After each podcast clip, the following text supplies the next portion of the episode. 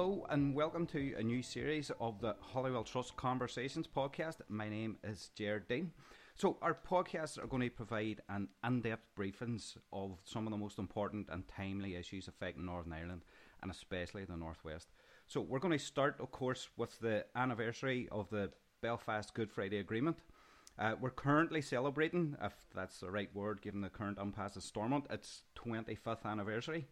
Um, so, in this podcast, we're going to hear from some of those who are inside the uh, the agreement negotiations. We're going to hear from Avila Kilmurray of the Women's Coalition, Lord Bew, Paul Bew, who was an advisor to David Trimble, and Ray Bassett, who was an Irish government official at the time.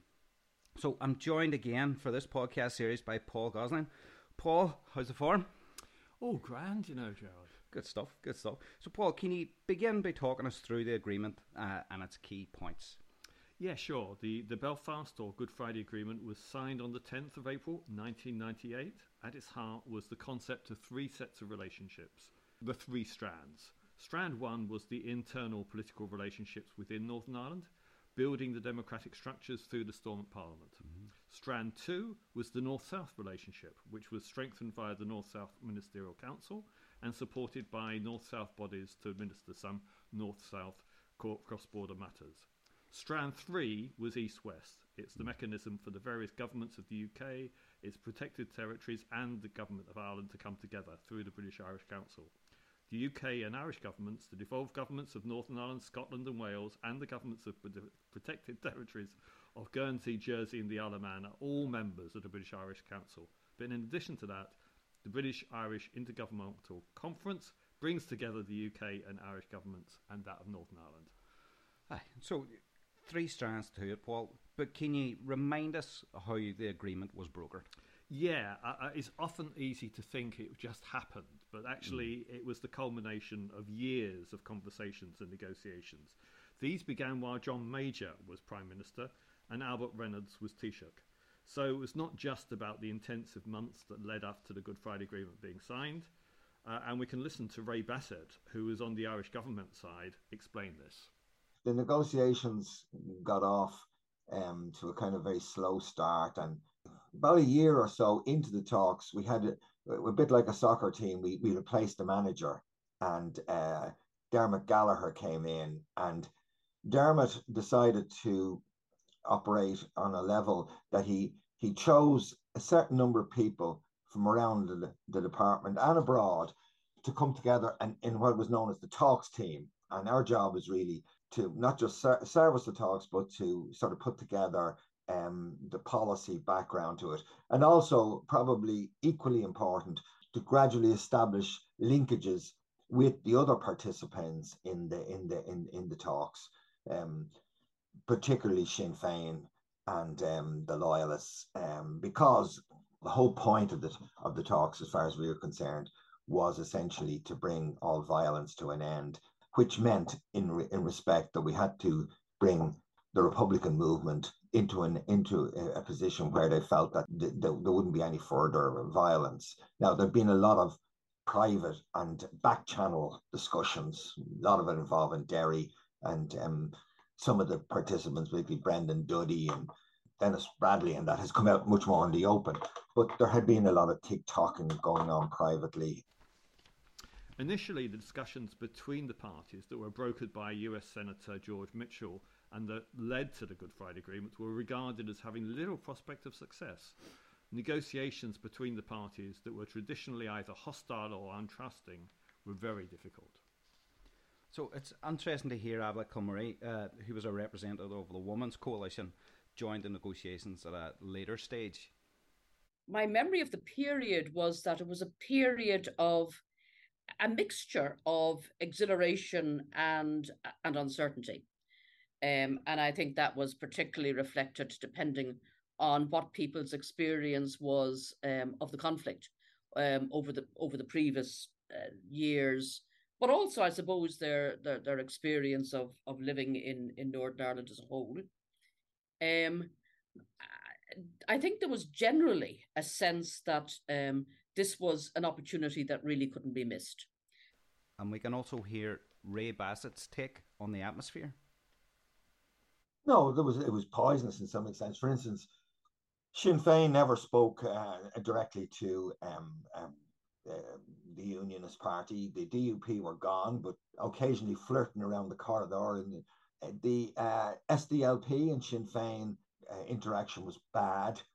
The, the SDLP literally couldn't stay in the room with the DUP. So the really the whole dynamics of it was that the two governments got together and we spoke to everybody. We generally met each other did a draft and then went around to the sort of sell it to the delegations and sometimes you get your head bitten off and you come back and and redo it there were very there was very little actual direct negotiations now the women's coalition played an important role because they were a bit like the two governments uh, they didn't stand on ceremony and they went to everybody uh, uh, uh and again monica uh, mcwilliams and jane morrice and people like that were, were they were they were they were again the people skills are vital in it because when you get down to doing an agreement, it's very important to draft it, but you only draft what has been distilled really uh, in the informal uh, contacts on the corridor.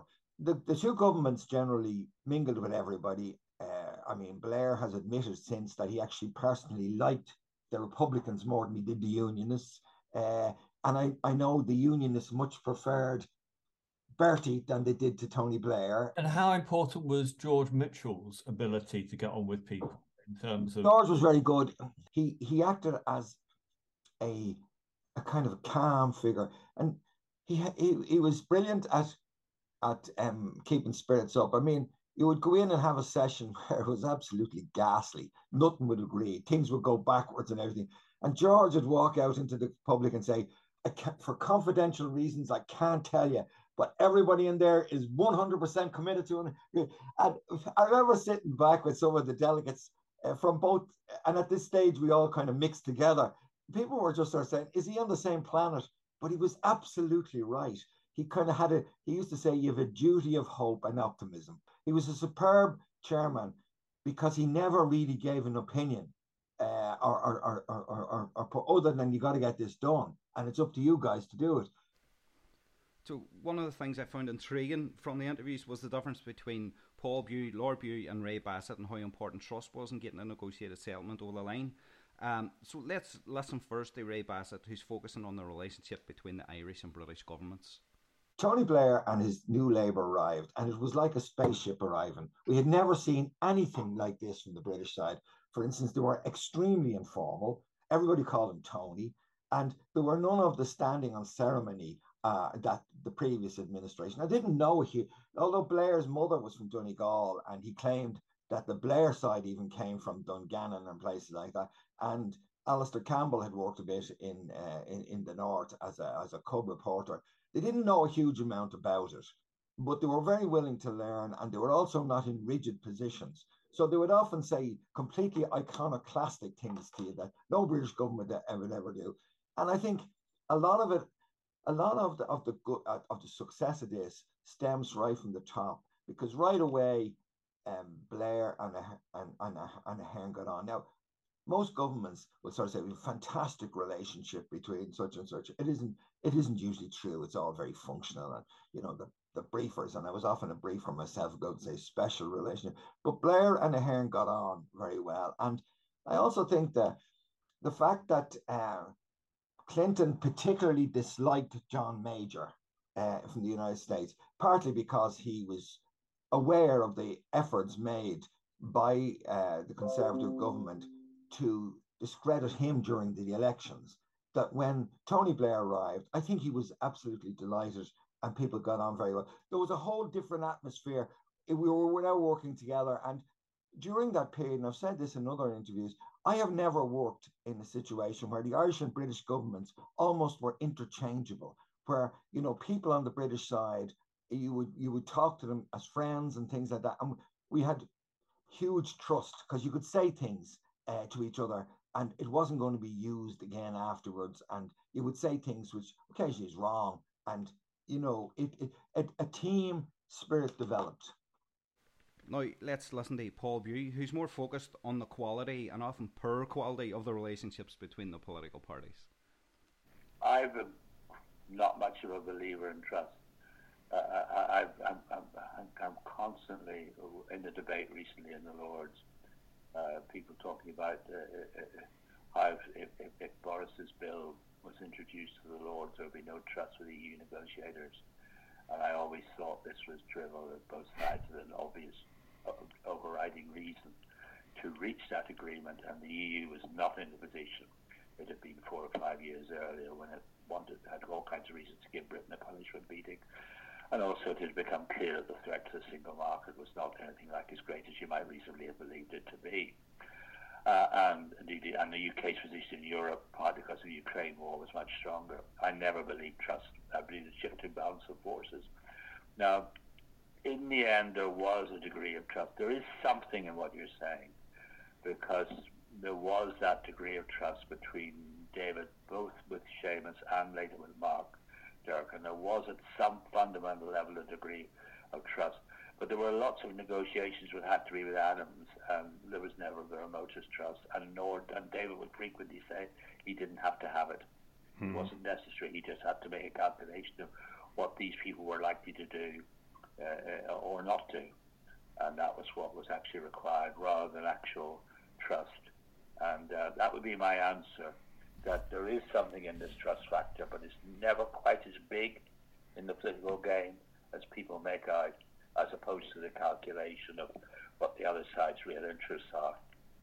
Now, underpinning the success of the negotiations was not trust between the governments, or not just trust between the governments, but also the termination of George Mitchell and his team to get an agreement over the line, along with the commitments of the British Prime Minister Tony Blair, the Irish Taoiseach Bertie Ahern, and also from previously John Major, who also was committed to end the violence of the Troubles. This had been assisted by Major's government stating in 1993 in the Downing Street Declaration that it had no strategic, selfish, or economic interest in Northern Ireland. And while when we look back on this time, we think about that as having come from John Major, significantly that phrase was actually first made by Peter Brooke when he was Secretary of State for Northern Ireland a few days before Margaret Thatcher was forced out as Prime Minister. The Downing Street Declaration had specified that it is for the people of the island of Ireland alone, by agreement between the two parts respectively, to exercise their right of self determination on the basis of consent, freely and concurrently given, north and south, to bring about a united nation, a united Ireland, if that is their wish. I mean, a lot of those terms, you know, we, we associate really with the Good Friday Agreement. Yeah, and those principles that were mentioned there were reiterated in the Good Friday Agreement. Yes, uh, the GFA went beyond the details of the political relationships and the institutions that were support, supposed to make them work. It also included texts that removed the Irish state's constitutional claim on the North, unless and until there is a referendum in which the people of both jurisdictions state they want a united Ireland. The GFA contained commitments to decommission paramilitaries, release paramilitary prisoners, reform policing, and remove the security infrastructure. It gave people born in Northern Ireland the right to identify as British, Irish, or both. Human rights were central to the GFA, including through a promised Bill of Rights, along with the creation of a civic forum to provide a balance to the political institutions of government. Okay, um, not all of which has happened, but not all of which has happened. okay, Paul, can you remind us who signed the, the, Belfast Good Friday Agreement? Yeah, because often people get a bit confused about this. The, the agreement itself was a, an agreement between the two governments. So the signatories mm. were actually Tony Blair and Bertie Ahern on behalf of the UK and Irish governments. So although other parties agreed to it in principle, they didn't actually sign it as signatories. They had to go off and talk to their parties to get approval in particular, David Trimble had to get the Ulster Unionist Party over the line, and uh, Gerry Adams and Martin McGuinness had to get an Ard Fheis convened and get agreement from Sinn Féin's party. Mm-hmm. Okay. But of course, it was Trimble and Hume who got the Nobel Peace Prize for their commitment. So other parties did also support it the Alliance Party, the Women's Coalition, uh, and also, very importantly, the, the loyalist paramilitary groups. A lot of people say it was actually their involvement that was really central to, to getting this agreed and to get unionists to, to agree matters. Uh, of course, there was one big party that opposed it, and that was Ian Paisley Democratic Unionist Party, the DUP. As we look back on that period, we often tend to focus on decommissioning and prisoner release as the tough issues, which they certainly were. But if we listen now to Paul Bew, then actually he points to the fact there was another difficult challenge, which was to get the cross border bodies agreed. And the key thing in terms of my significance, if any, uh, the lead up to the agreement was the argument by cross border institutions on the framework document, which those of us who are old enough to remember will remember induced a huge trauma within unionism because of the north south arrangements proposed therein. And right from the start, I wrote that this was an exaggerated trauma and that this was doable and a model of cross-border cooperation was possible, um, which would be compatible, uh, as unionists were concerned about that, with the survival of the union for decades. And um, as it has turned out to be the case, of course. Um, but I did persuade David of that uh, in the lead into the agreement. So he did not have the neuralgic fear of cross-border um, cooperation that we forget because it's been so uncontroversial this century, but so many unionists then did have. It's been replaced by a different fear, by the way, which is the deal with the EU. It's the same generalized fear without much detail backing it up. Um, uh, and the fear of the creation of an all-Ireland economy leading to a, a, a, a, political united Ireland. And in fact, we're in now an action replay, a similarly ill-informed debate. But David made the decision uh, uh, uh, he, he always approached those talks with the conviction that you're going to have to agree a, a, a solution involving an all Ireland dimension and that this was doable. Now, that was my, I definitely had an influence on him on that point. He might well have reached a conclusion independently, but he certainly had reached it, and that significantly increased the chances of a deal. So, what happened next then, Paul? Well, once Stormont was functional under the Good Friday Agreement, a government was formed in which David Trimble of the Ulster Unionists and Seamus Mallon of the SDLP became First Minister and Deputy First Minister. But as they had equal powers, they were de facto joint First Ministers. But they had a difficult relationship with both politicians having reputations for being prickly. And it lasted for a period, they start with?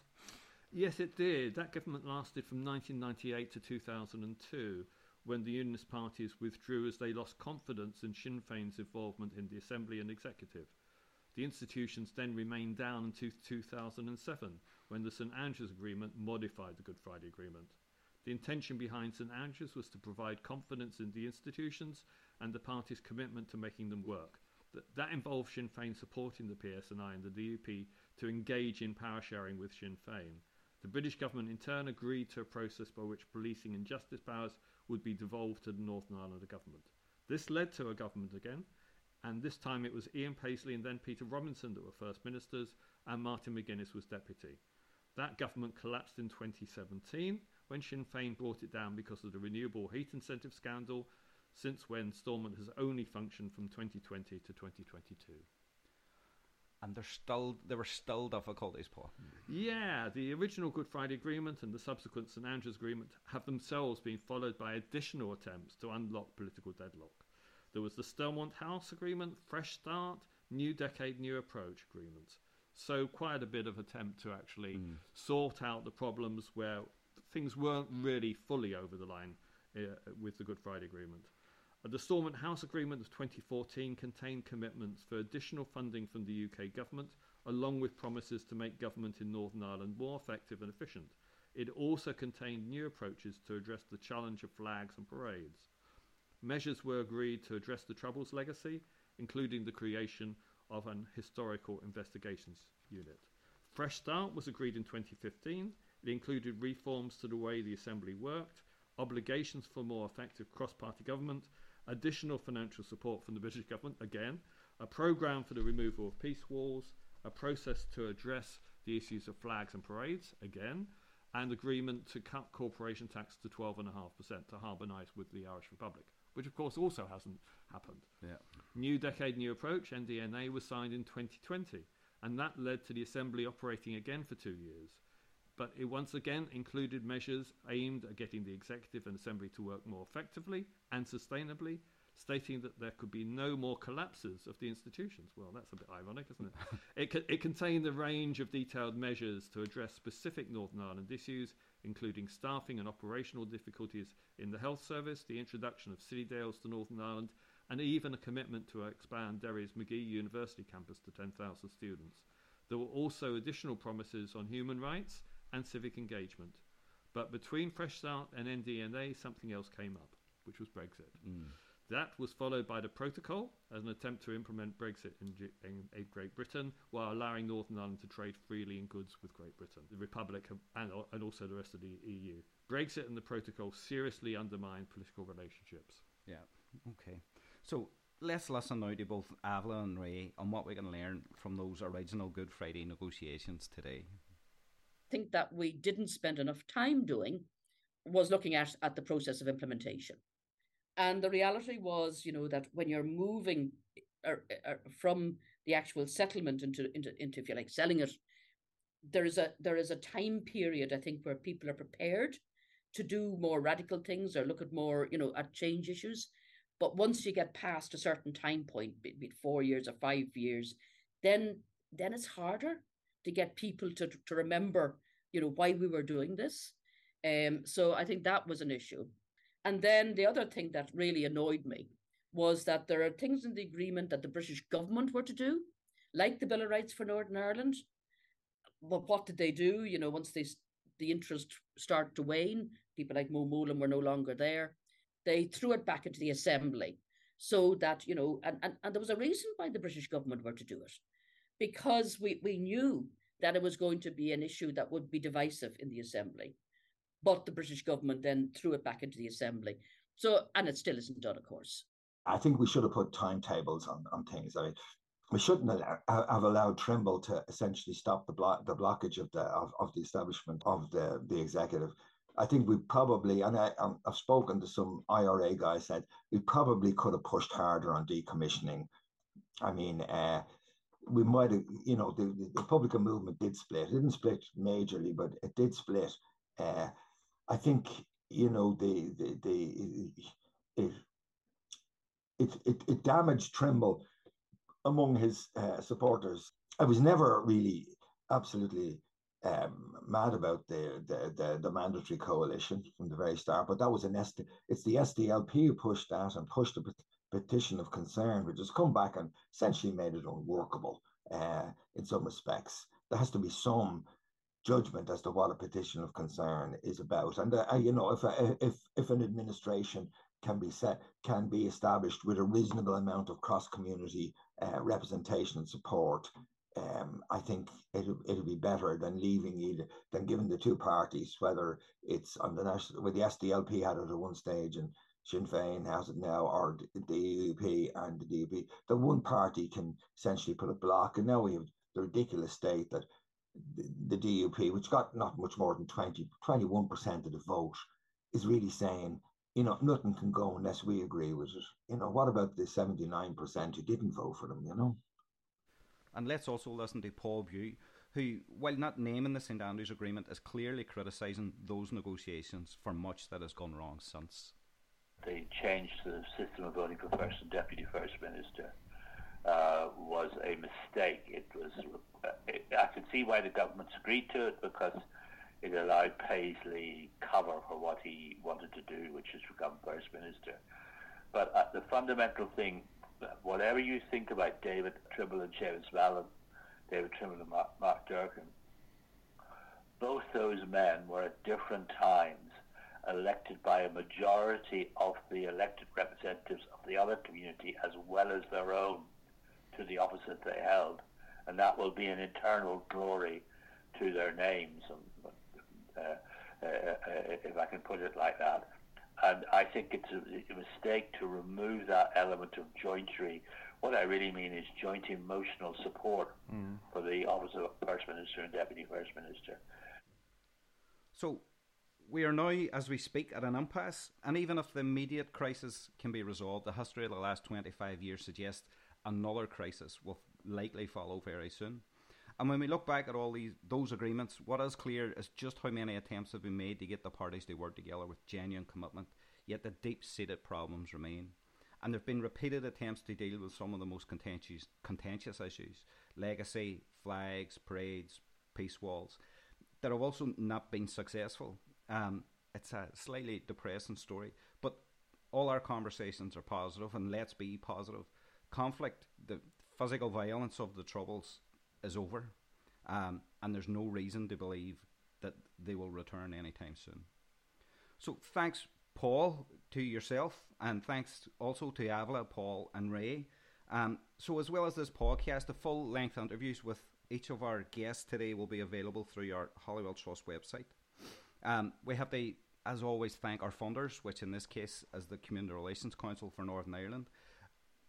This is the first of our new series, and the next podcast that myself and Paul will pull together is going to look at the, I suppose it's one of the impacts of Brexit. It's looking at community funding, the impact of the withdrawal of the European Social Fund, and the replacement funds that have been put in place by the British government, the Shared Prosperity Fund and the Levelling Up Fund.